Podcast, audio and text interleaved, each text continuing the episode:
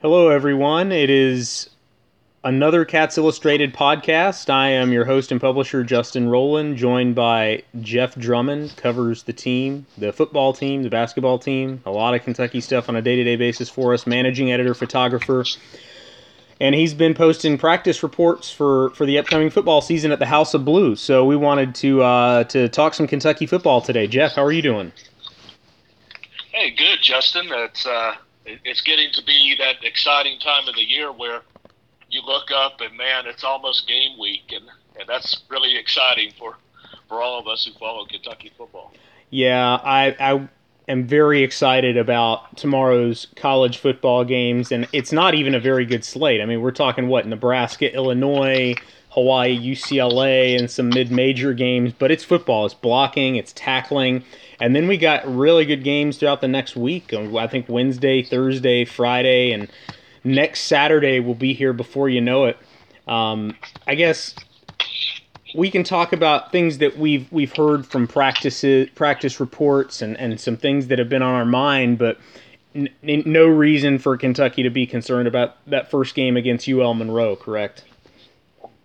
Well, I think you know all things being equal, and, and, and played on paper, which you know games aren't played on paper. They should take care of business in that first one. Uh, but you know, you do have a, a, team that's coached by some pretty good people and uh, some creative minds over there uh, with with that club. So when you put that together with the fact that Mark Stoops' teams have been a little slow out of the gates before in the past, I, I wouldn't want to get overly confident in, in, in, predicting a blowout or, or, or stuff like that. But you know, the Cats should should take care of business in this first one. If if, if they're going to do what a lot of us expect them to do this season and, and, and be in the hunt for, for for maybe one of those top two spots in the East, um, they need to come out and show it early. Kentucky has won 11 straight out of conference games uh, under Mark Stoops, and some of those were patsies, like I think ULM would probably be, be classified by most. But you know, we've got Louisville; they've been down. Penn State, Virginia Tech, NC State. Uh, some of the obvious ones. Uh, I, yeah, I think they're going to be a heavy favorite, and with good reason. I'm interested in how Liam Coen um, tackle tackles this. Um, as far as wh- whether he wants to come out of the gate slinging or whether he wants C Rod to have 200 yards in the first half, how much he wants to hold back uh, so Mizzou doesn't have anything to look at uh, versus trying to get guys comfortable with the offense before a very important second game. How do you think he's going to handle it? That's that's come up quite a bit in conversations I've had, and, and, and a lot of people seem to think that you know Kentucky might hold back or not want to show um, you know everything to Missouri from that first game. But I'm of the opinion they may need all of that in the toolbox, you know, to beat Missouri. So I, I think you've got to come out and just run, do your thing, you know, run every, everything you got if you if you need it for week two to make sure you can go out and execute it. Yeah, uh, I'm with you on that. I, I don't. I think you can overcomplicate it. And more important than hiding what you're going to do is making sure that you can do what you're going to do well. You know, you got to have an identity and, you know, doing it in live action, that's more reps. I, am I'm, I'm with you. Uh, I did want to ask, uh, first off, to open it up and we'll see where it takes us. What, what were some of the takeaways that you've had from either from the second open practice or just recently since the, since the last scrimmage? Any, anything that you've heard or anything that stood out to you or thing, thing that, things that we should we should discuss at length? Well, a couple I, I would point to on each side of the ball. You know, Will Levis is, is kind of just cemented, uh, you, you know, the fact that he was the clear number one at, at quarterback um, all along, and they've done, done nothing but rave about his progress, uh, the arm strength, accuracy. You know, that's what everybody follows up with after you hear about the great arm. It's like, okay, but does he put it where it needs to be? And, and it sounds like there's been a lot of strides made in, in that area. The other one being the guys he's he's throwing to. I think they've settled into a, a pretty clear uh, top three or four at least um, in that wide receiver corps uh, with Wan'Dale Robinson, Josh Ali, clearly being kind of the one and two guys. Isaiah Epps back finally maybe for the first time in his UK career being fully healthy and confident, feeling good about himself. I I feel like that's a guy that could really have a breakout type uh, season with all the attention that the other two guys are going to command. And then uh, Rahsaan Lewis, you know, the son of the, the NFL great linebacker Ray Lewis, has, has really made a lot of noise uh, coming from you know a walk on situation to probably going to be earning his way to a scholarship the way it, it sounds uh, as, as the possible number four receiver. Yeah, I, Isaiah Epps is interesting to me. I'm trying to pull it up here on PFF, but if you if you look at the advanced numbers, what stood out about him was last year Kentucky's yards per target attempt across the board were really were really it was a small number, which means they weren't throwing downfield very much.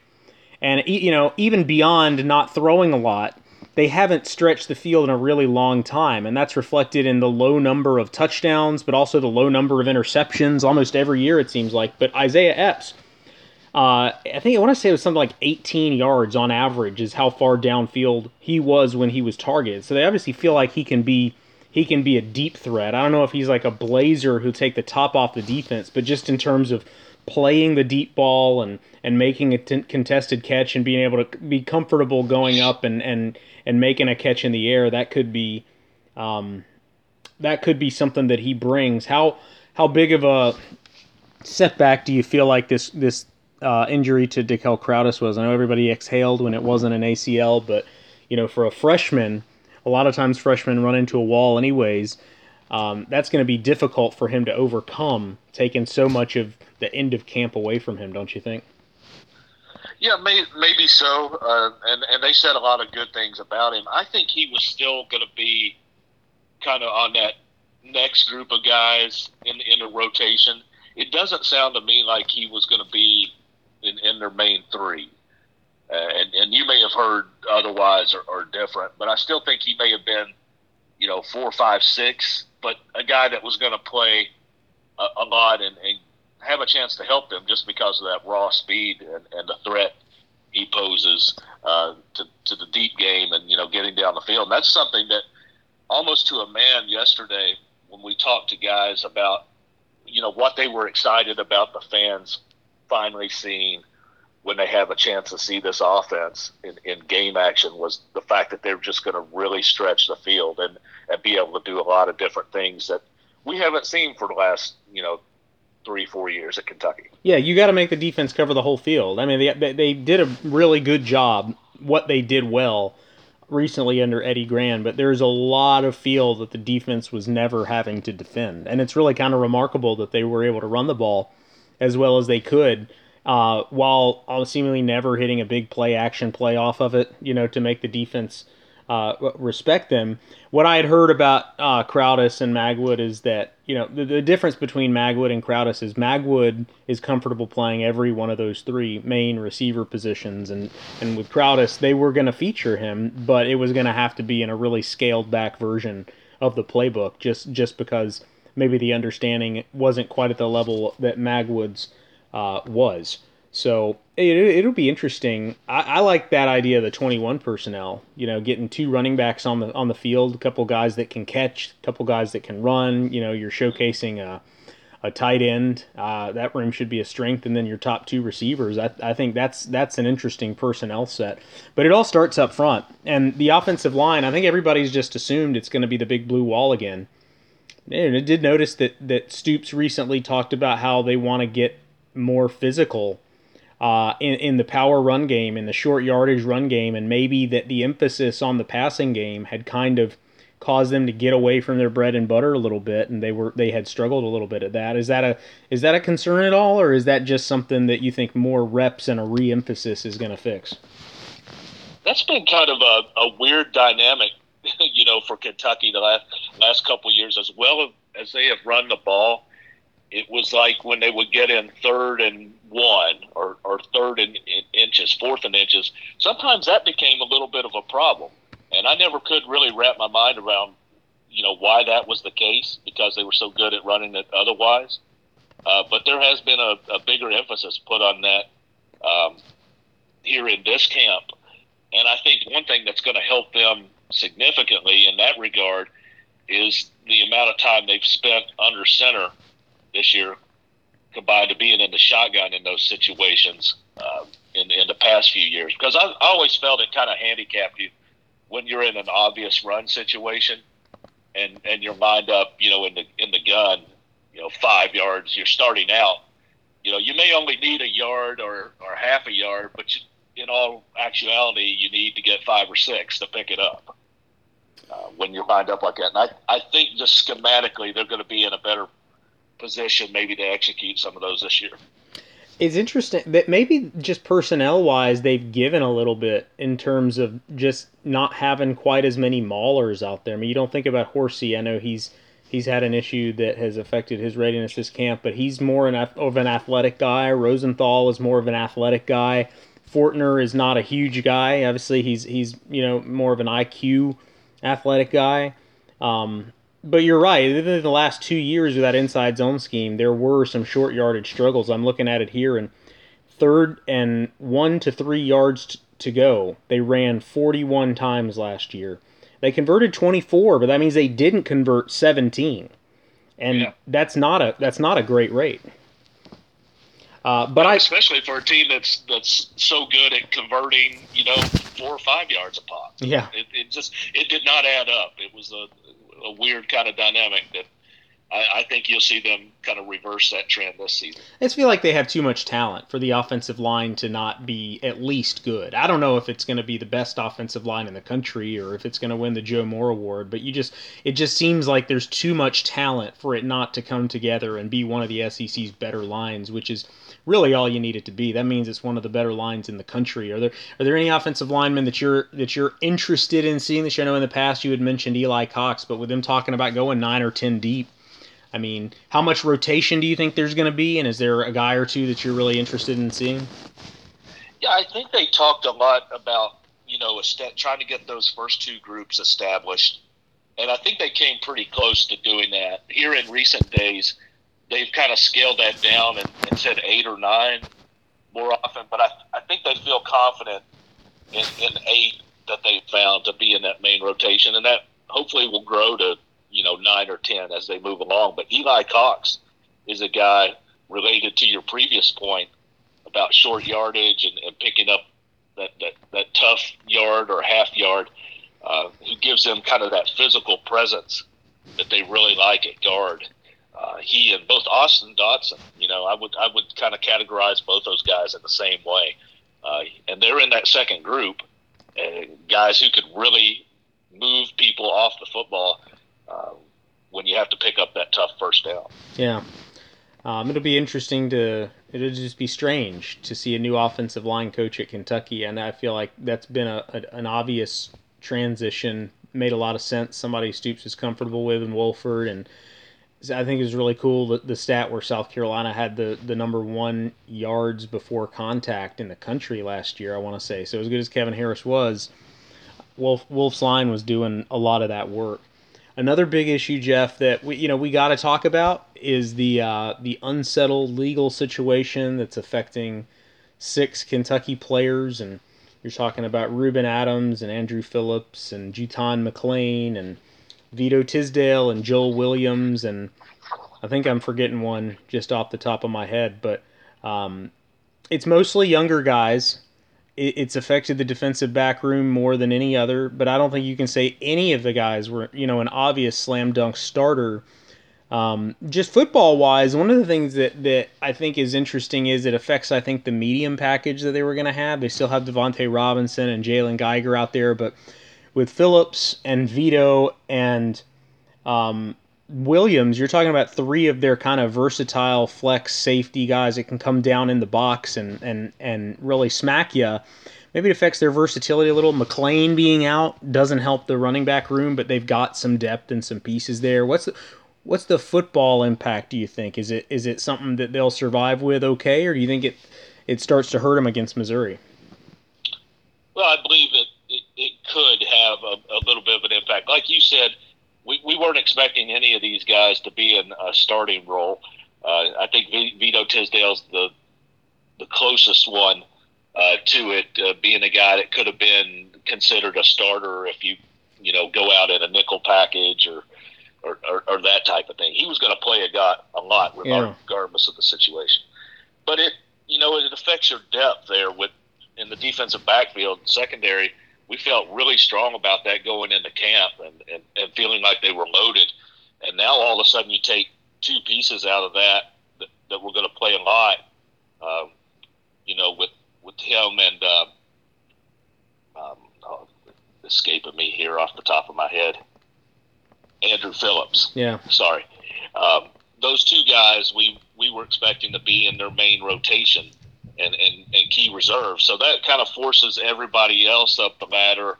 And now you got a situation where if you got a guy that runs into an injury, you know, uh, God forbid, or you have some kind of situation in the first couple of weeks where it gets a little thin, and you may have to lean on uh, somebody you weren't expecting to play real early.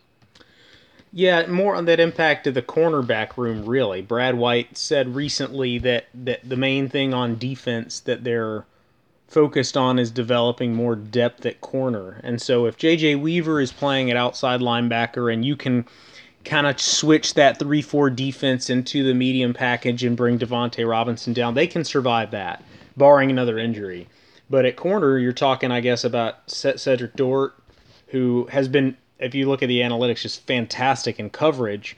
But I think there there have been times when they've wanted to see him go up and smack somebody more, and you know not avoid that that that crushing contact in the run game against South Carolina in the second half, as an example.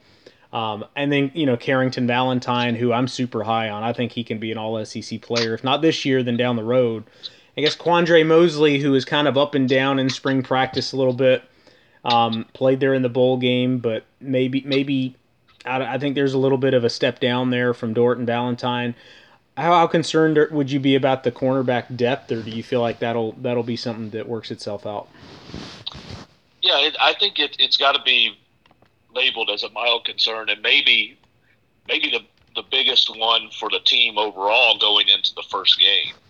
Uh, you know, because the, as as good as they feel about you know Jalen Geiger and what he's been able to do, and he's he's a versatile guy too that can move around and and play different positions. You you typically need you know more than four guys to play that spot, or or at least four solid. And now they're kind of on the the limit. They're pressing the limit at that spot.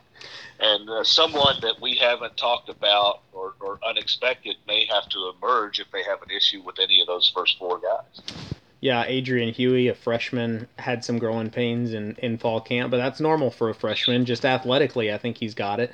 Um, you know, if you talk to people, they would probably say that if we're going to have a question mark, corner is is a good place to have the question mark because they feel confident that Mark Stoops is always going to be able to do some work there, just being kind of his specialty. I mean, they always take like five or six DBs, and that's because of Stoops' preference and his his emphasis on it they probably feel like uh, Stoops will be able to work some magic there this year, and they've got a track record of it. It'll be, but it'll be an interesting test for Chris Collins, first year cornerbacks coach for Kentucky. I'm also interested in the impact of so much staff turnover.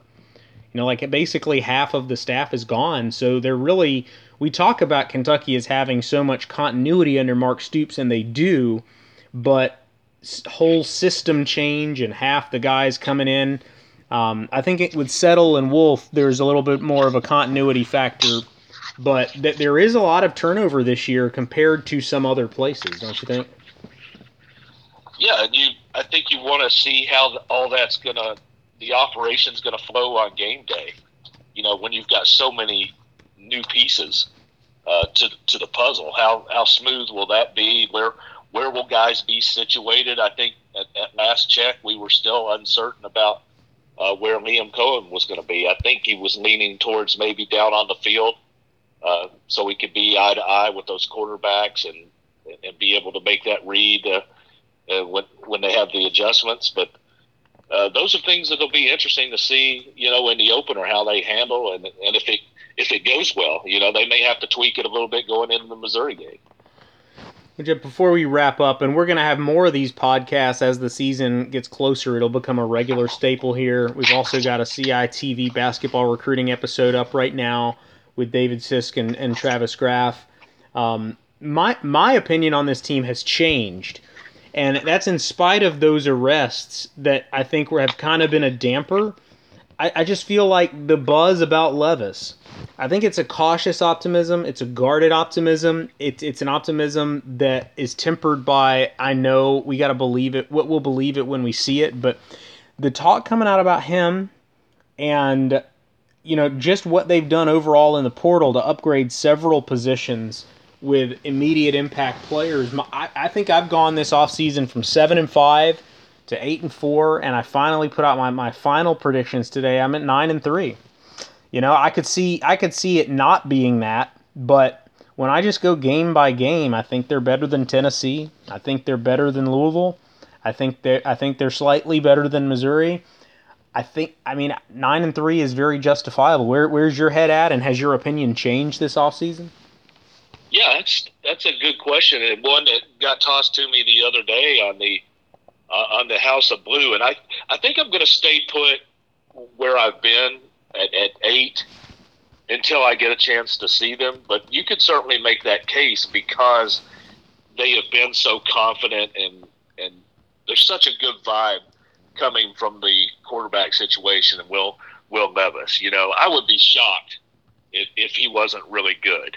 Um, but I want to go out there and, and see it for myself in game action. We've we've heard things going into seasons before, and then it, it just for one reason or another hasn't panned out. So um, I, I want to see how they take care of business in those first couple of weeks, and and and then maybe expand the horizons a little bit and say, okay, maybe they can steal another one.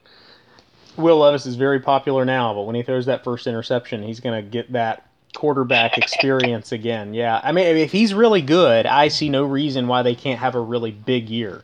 Because that's, I mean, you think about the Kentucky teams of the last four years, and all due respect to Terry Wilson and Stephen Johnson, especially, um, if you put really good quarterback play in there with what they're doing at the rest of the field, um, that that's really what it's been. That's been the special sauce. I, I think that that can get them to the eight or nine win and maybe even a dark horse. I just think that Georgia is going to be very hard to to climb over this year. But Florida, I see them right there. Florida, Kentucky, and even Missouri. It wouldn't shock me if any of those teams finish second in the East.